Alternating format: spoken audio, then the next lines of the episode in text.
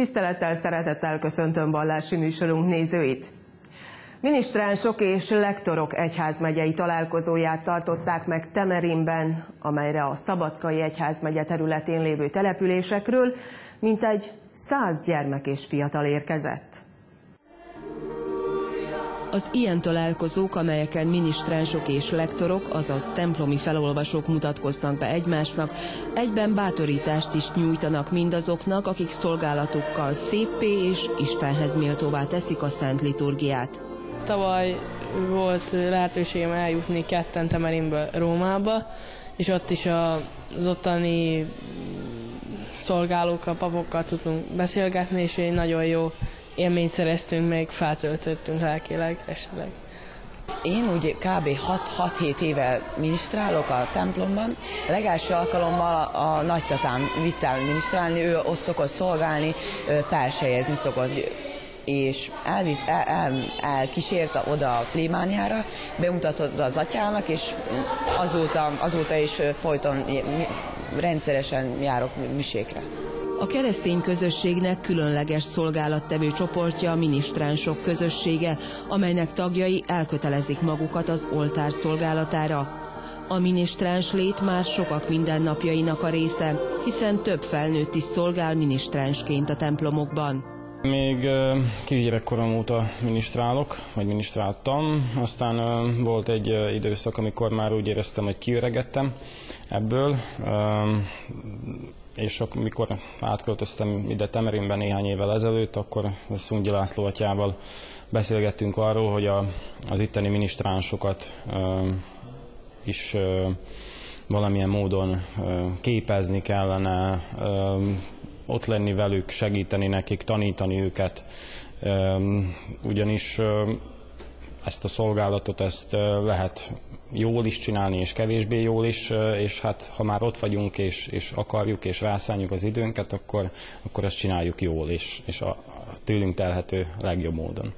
Sokan panaszkodnak, hogy nincs minisztráns, meg nincs jelentkező, meg nincs, nincs aki akarná csinálni. Én pont az ellenkezőt látom, hogy igenis, hogyha hívjuk őket, és adunk nekik feladatot, és a kezükbe adjuk a lehetőséget, hogy ott legyenek az oltár körül és szolgáljanak, akkor ezt nagyon szívesen megteszik. Nálunk Zentán a Rizőki Szent Erészlévánia viszonylag elég sok hittanos fiatalt számlál, a plébániánkon van hitoktatás, illetve van minisztráns oktatás, minisztráns csapatok, csapat működik.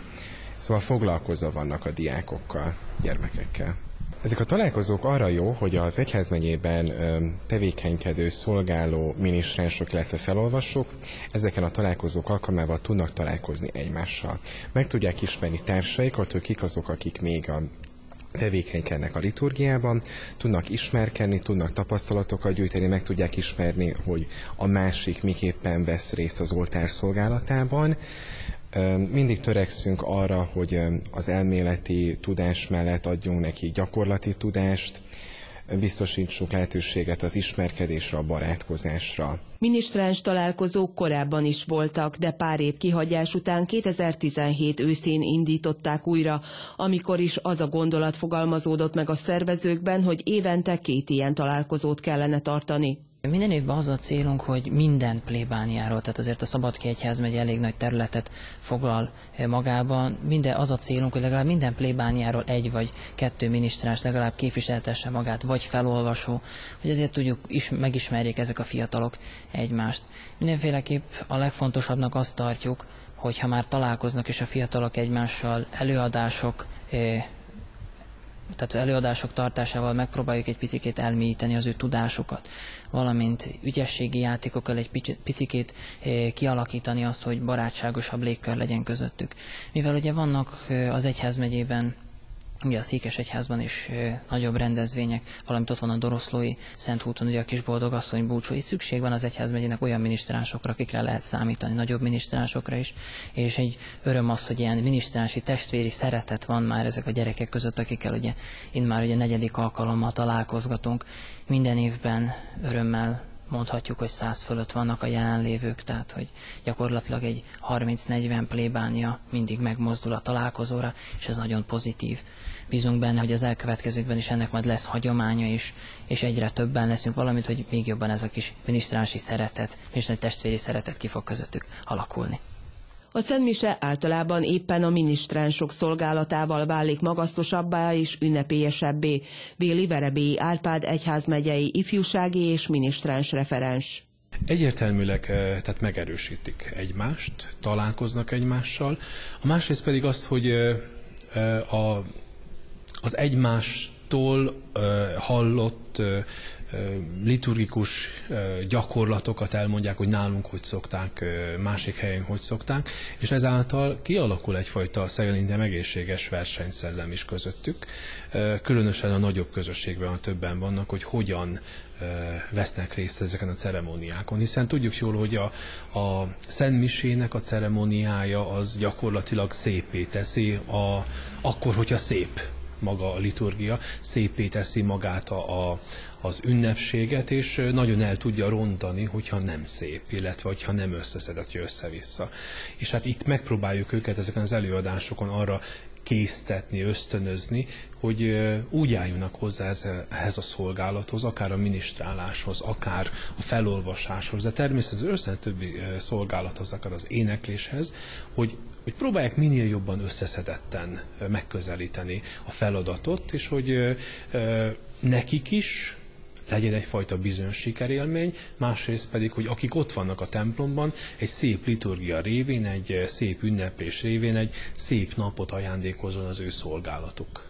A találkozó Szentmisével kezdődött a Szent Rozália plébánia templomban, majd a helyi általános iskolában előadásokkal folytatódott, délután pedig játékos vetélkedőt tartottak.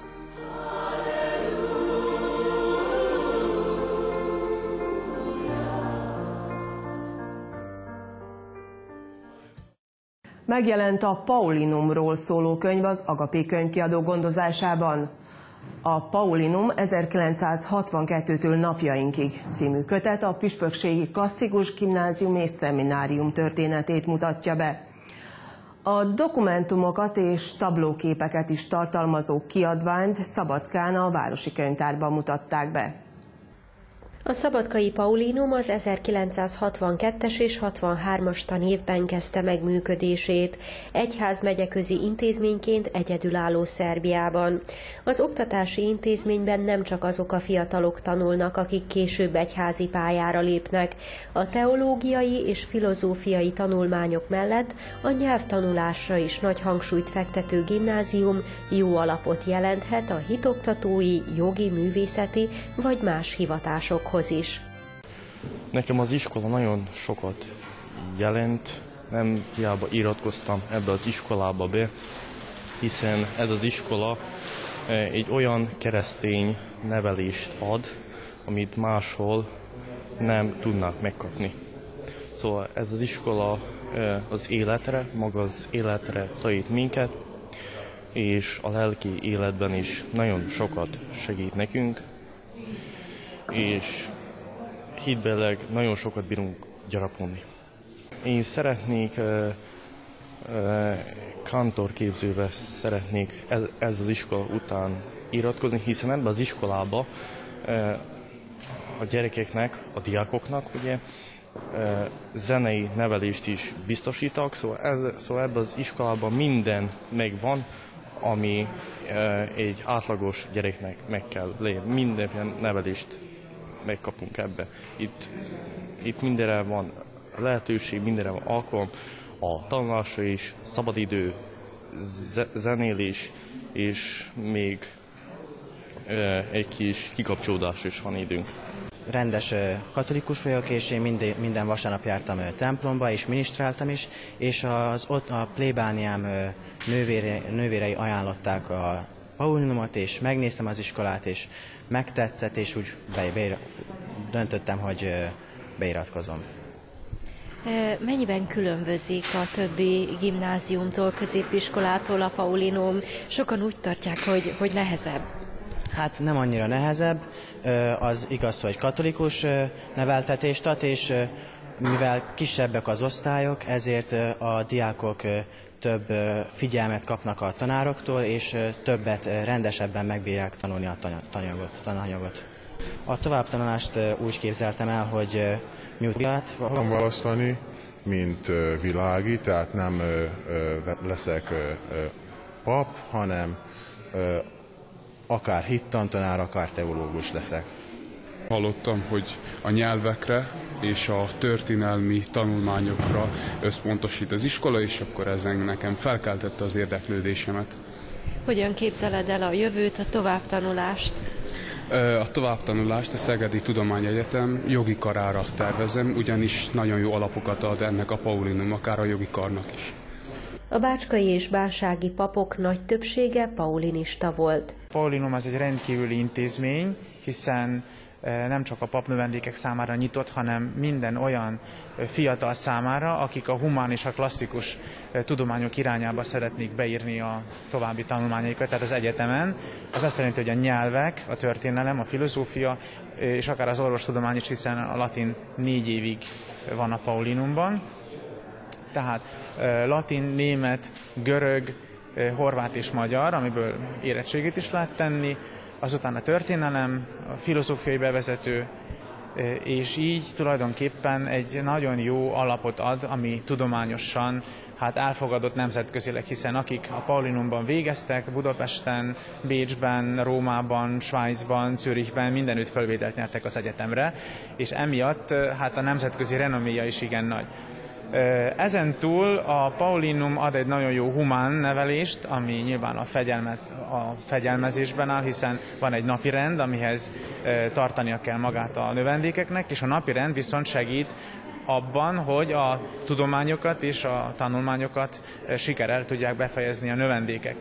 Ezen túl egy kulturális nevelést ad a művészetekben, zeneművészet, képzőművészet, képzőművészeti ismeretek, tehát teljesen kulturált lényekké teszi azokat, akik ide beiratkoznak. Szabó Károly a keresztény értelmiségi kör elnöke is a Paulinum diákja volt. Életemnek egyik talán legfontosabb évei voltak ezek az évek a szemináriumban, hiszen ott alapozódott meg bennem minden, amit utána az életben tovább vittem. És az, amit ma este itt hallottunk, hogy a paulinumi évek azoknak az embereknek a részére, akik ott tanultak, nagyon sokat jelentenek a továbbiakban is.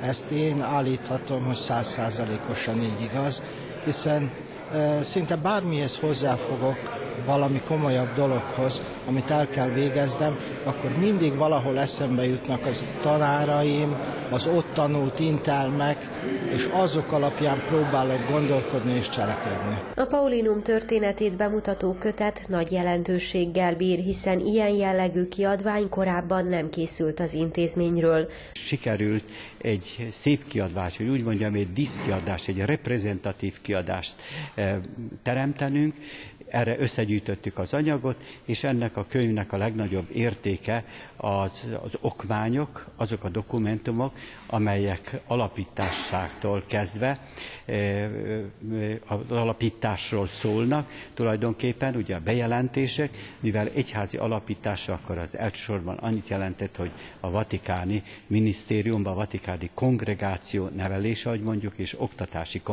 kongregációban, és az akkori jugoszláv, tehát kormánynál és hatalomnál, hogy engedélyt kapjunk, ezek, ezek láthatók, ezek nagyon értékes, eredeti okmányok.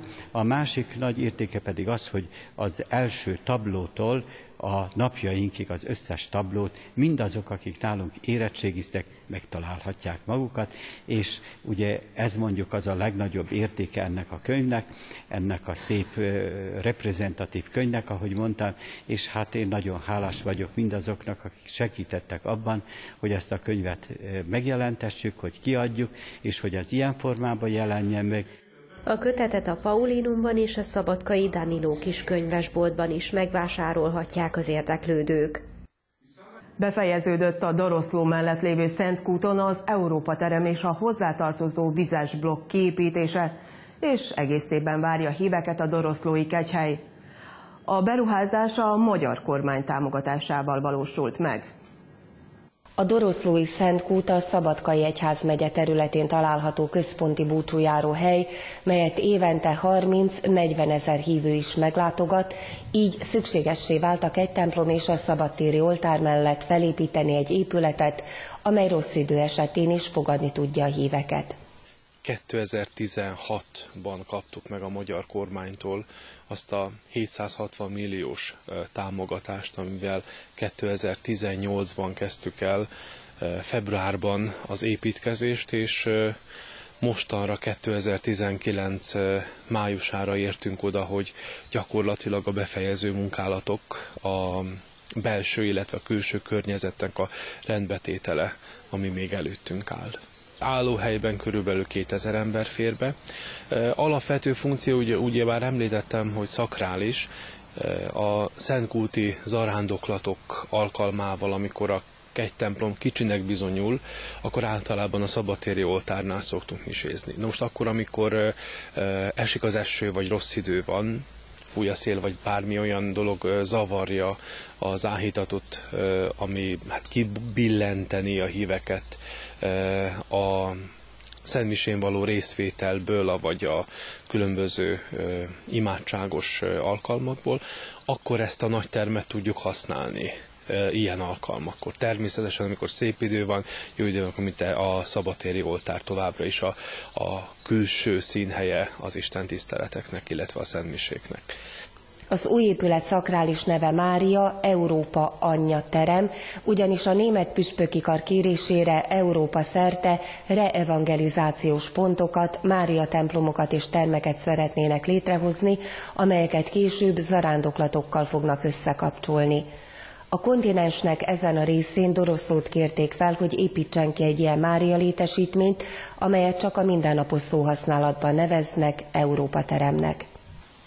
A, az egyházmegyét felkeresték olyan szervezetek, akik megpróbálják összekötni zarándokúttal, meg hát tematikus utakkal Európa különböző kegyhelyeit, és az ő kérésük volt, hogy a kegyhelyen legyen egy olyan terem, kápolna, templom, ami Mária Európa anyja titulusát viszi.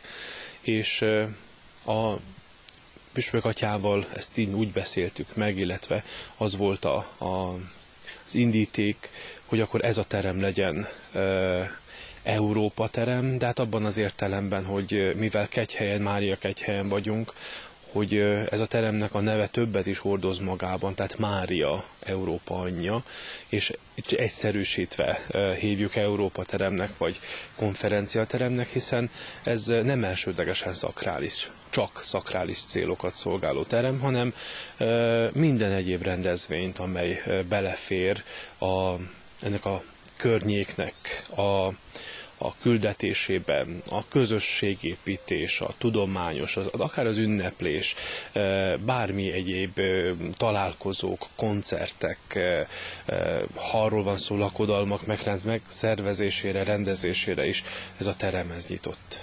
Kisboldogasszony ünnepén tízezer zarándok szokta felkeresni a kegyhelyet, de pünkösd alkalmával és nagyboldogasszony ünnepén is több ezer hívő látogat el a Szentkútra a különböző Mária ünnepeket is meg kell említeni, amikor vagy külföldi zarándokok is bekapcsolódnak a mi ünnepségünkbe, vagy csak innen a környékről érkeznek zarándokok ezekre az első szombatokra.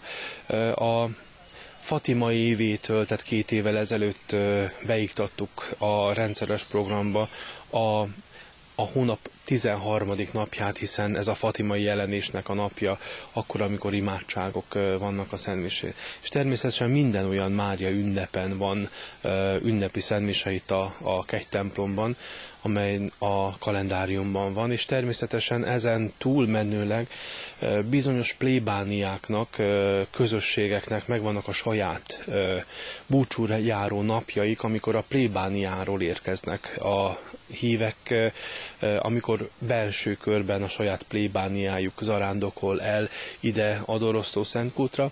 Ezek mellett természetesen van külön a férfiaknak meghirdetett zarándoklat, külön a fiataloknak meg, meghirdetett zarándoklat, és a egy, ugyebár a Mária Rádió, illetve a keresztény értelmiségi kör szervezésében is képzési, találkozási napok vannak, ö, ö, szoktak lenni, illetve táborok a nyár folyamán.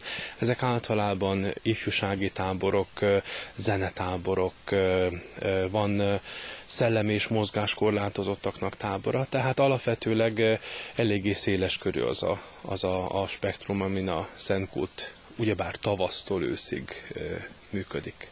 Az Európa terem mellett egy vizes blokk is elkészült. Ez egy nagyon-nagyon régi és fontos álmunk volt, hogy nagyobb kapacitású toalettet tudjunk, és a mai kornak megfelelő minőségű toalettet építsünk. A nyári táborokra szükségünk volt zuhanyzókra, ami szintén ugyanúgy elkészült, ugyanakkor szükségünk volt a Szentkúti programoknak, ugye a mosodára, amivel a, a különböző dolgokat tudtuk mosni. És egy harmadik épület van folyamatban, ez pedig a, a zarándokház abban az értelemben, hogy szobákat, éjszakázási lehetőségeket szeretnénk biztosítani itt a Szentkúton egyrészt azoknak a, a zarándokoknak, turistáknak, akik itt megállnak mindentől függetlenül, de természetesen ezeknek a szervezett iskolabusz programoknak is tervezzük, hogy a Szentkúti zarándokház lesz egy olyan megállója, ahol meg tudnak éjszakázni, a tervek szerint ez még nincs kész, ez még folyamatban van, a tervek szerint ilyen 110-120 férőhelyes zarándokházról vagy zarándokház lesz, amit majd megépítünk, és ennek lesznek előadó termel, rekreációs lehetőségre termei. A zarándokház építése várhatóan egy-két éven belül fog befejeződni, és ekkor tartják majd meg az Európa terem hivatalos átadó ünnepségét is. Orgona bemutató szemináriumot tartottak Zentán a Temesvár-Zenta határon átnyúló együttműködési IPA program keretében.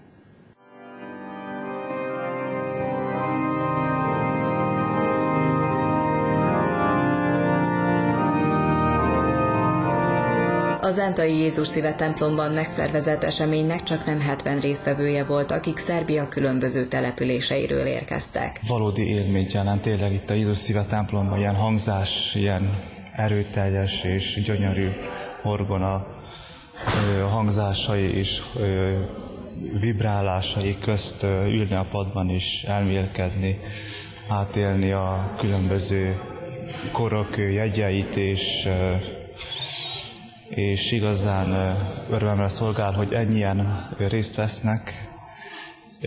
Inkább látom akadémisták vannak itt, tehát tanulók, valamint tanárok és más érdeklődők is. A szemináriumon három előadó művész tartott előadást. Borbé Zoltán a francia zenéről mesélt, Gunther Rost a német zenéről tartott előadást, Pál Úr János pedig az improvizáció rejtelmeit osztotta meg az érdeklődőkkel. Az improvizáció az egy intellektuális játék és egy pszichológiai játék, szóval azt szoktam mondani a tanítványaimnak, hogy én szerintem 70-80 százalékban pszichológia az, hogy én abban a helyzetben mire tartom magamat képesnek, hol helyezem el magamat a hangszer mellett, meg egyáltalán ebben a műfajban, és mit hiszek el magamról, hogy, hogy ezt én most ebben a szituációban ezeknek az embereknek különleges élményként én fel tudom mutatni, egyáltalán el tudok-e merülni ebben a el tudok-e lazulni ebben a helyzetben, és kreatívá tudok-e válni. Szóval ez a tétje az improvizációnak. A szervező és az előadók elmondása szerint fontos, hogy a diákok közelebbről is megismerkedjenek a hangszerrel. A diákoknak nagyon kevés lehetőségük van találkozni az orgonával, igazából csak a hangszerismeret tantárgy keretén belül tanulnak róla, és és, és ezért tartom fontosnak, hogy elhívjanak ide, ahol jó az orgona, és, és szakavatott előadók mesélhetnek és mutathatják be a hangszert. Franciaországban, ahol a legnagyobb ö, múltja van az orgona improvizációnak, tehát ez rettenetes elviselni és látni azt a különbséget, hogy vannak, akik ott Franciaországban úgy születnek, hogy látják hogy ez működőképes ez a műfaj. Mi itt meg találgatjuk, hogy hogy kéne csinálni, és gyakorlatilag praktikusan száműzve van a, az oktatási rendszerünkből. Hát ez most már egy nem tegnapi próbálkozás, én 20 éve tanítom ezt az akadémián. Szerintem ez egy új korszak, hogy kezdünk felzárkózni, és én ebben látom az óriási jelentőségét, hogy hozom az újabb információkat, látnak egy élő embert, aki odaül az orgonához, és improvizál, és az működik, az meg lehet hallgatni, meg lehet nézni, és el lehet gondolkodni azon, amiket mondta. Az előadások után Gunther Rost az interpretációról, Pál Úr János pedig az improvizációról tartott képzést.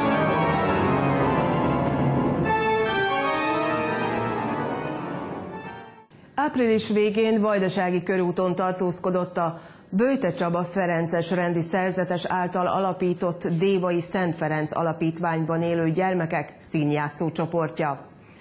A Gyertek gyorsan emberek című előadásukat mi Újvidéken a Petőfi Sándor Magyar Művelődési Központban tekintettük meg. A Gyertek gyorsan emberek című musical színpadi adaptációjának középpontjában Szent Ferenc élete áll. Ezt mutatta be a 10-től 18 éves gyerekekből álló amatőr színjátszó csoport, a Kolostori Kölyök Színház. Kb. egy olyan két-három hónapja készülünk erre. Minden nap próbáink voltak, tánckoreográfiákat tanultunk be, a dalokat megtanultuk, ruhákat vartunk. Ugye ott az alapítványnál nagyon jól ismerjük egymást, mert együtt élünk, minden nap találkozunk, és én azt gondolom, hogy ez a színjátszó csoport jobban összehoz minket, és amikor így utazgatunk, vagy valami, akkor egyre jobban megismerjük egymást, és nagyon jól érezzük magunkat. A gyermekek szabad idejükben szívesen énekelnek, táncolnak és színészkednek, ezért is alakult meg a színjátszó csoport. Ez a színjátszó csoportot a magunk örömére alapítottuk, ez a hobbink. Az első darabot csak azért kezdték el tanulni, mert nagyon megtetszett, és azzal szórakoztunk, hogy olvasgattuk, meg megtanultuk. Sose gondoltuk, hogy ez valakit is érdekel, és Csaba testvért leptük meg a születésnapján vele, és neki annyira megtetszett, hogy már mindjárt megfoganta a fejébe a gondolat, hogy ide visszük, meg oda visszük, és nagyon sok felé eljártunk. Ez már a negyedik darab, amit tanulunk. Azért választottuk ezt a darabot, mert hogy Szent Ferenc Alapítványnál élünk, és Szent Ferencnek az élete a példakép számunkra, és már évek óta készültem rá, de egyik sem tetszett igazán, míg nem megtaláltam ezt az olasz dalapot, ami musical és vidám, és a gyerekek örömmel részt vesznek benne. Mivel, hogy nem volt számunkra elérhető magyar fordítás, ezért a gyerekekkel közösen fordítottuk le. Gyerekkoromban voltam benne ilyen amatőr színjátszó csoportban, és ezt az örömet szerettem volna a gyerekeknek átadni, hogy milyen volt, mikor mentünk turnézni, meg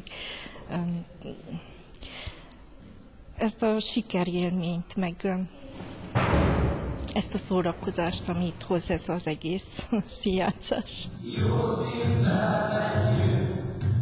A Dévai Kolostori Kölyök Színház amatőr színjátszó csoportja közösségépítő célral érkezett Vajdaságba. Sós Nóra a Petőfi program ösztöndíjasaként tevékenykedik a Szent Ferenc Alapítványnál Déván. A Szent Ferenc Alapítványon belül működik a Kolostori Körök Színház, melyek évek óta ö, színvonalas előadásokat készítenek, és ebbe betekintést nyerhettem én is a programon keresztül. Ö, januárban Csaba testvér születésnapján adták elő először ezt a Szent Ferenc életéről szóló előadást, és úgy gondoltam, hogy ezt mindenkinek látnia kell, hiszen valóban egy nagyszerű előadásról van szó, és ö, minden embert megszólít. Valóban nagy felelősség és izgalommal jár az egész út szervezése, illetve az előtte való el- előkészítés is, az előkészítő időszak is. 25 gyermek kísérő, nevelő érkezett a Vajdaságba, és büszkén mondhatom, hogy valóban igazán nagy magyar összefogásról van szó, hiszen a magyarság megmozdult, mind a szövetségek, mind a helyi közösségek, önkormányzatok, művelődési egyesületek büszkén álltak mellém, és tettek azért, hogy a gyermekeknek felejthetetlen élményben legyen részük. Azt gondolom, hogy ez egy egyedülálló alkalom arra, hogy, hogy az itteni közönség betekintést jusson, hogy, hogy mi történik ott éván, és hogy ezek a gyerekek milyen lelkesedéssel készítették ezt a műsort, és jönnek vendégszerepelni. A dévai gyermekek a tavaszi vakációt kihasználva vajdasági turné keretében Újvidék után Szabadkán léptek fel, valamint Horgoson és Magyarkanizsán is bemutatkoztak. Vallási műsorunk végén köszönöm megtisztelő figyelmüket a viszontlátásra!